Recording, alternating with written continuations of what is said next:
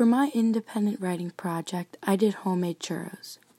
The prep time is 20 minutes, the cook time is 10 minutes, and in total is 30 minutes.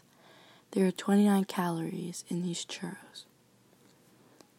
The ingredients for the churros is two thirds cup all purpose flour, one fourth stick unsalted butter, one cup of water, a pinch of salt, two teaspoons of sugar, one egg, and oil for frying.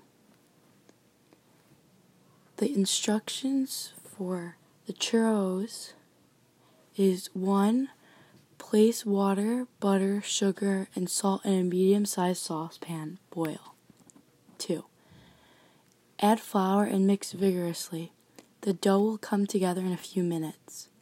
3. Remove from the stove and cool for 30 minutes. Once it's cooled, add the egg and work the egg into the dough. Try to do it as fast as possible.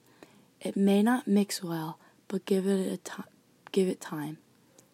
Pour the oil into a large frying pan and heat it up. 5.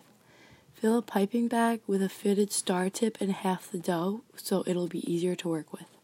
6. Check if the oil is ready by dropping a tiny piece of dough in. Once it turn, turns golden, you're ready to pipe the churros. Pipe directly into the hot oil and cut with a fork. Don't pipe too many because they won't fry as good.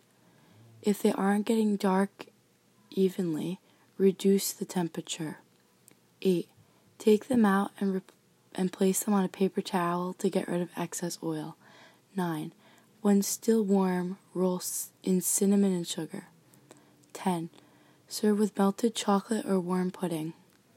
I found this recipe on happyfoodstube.com.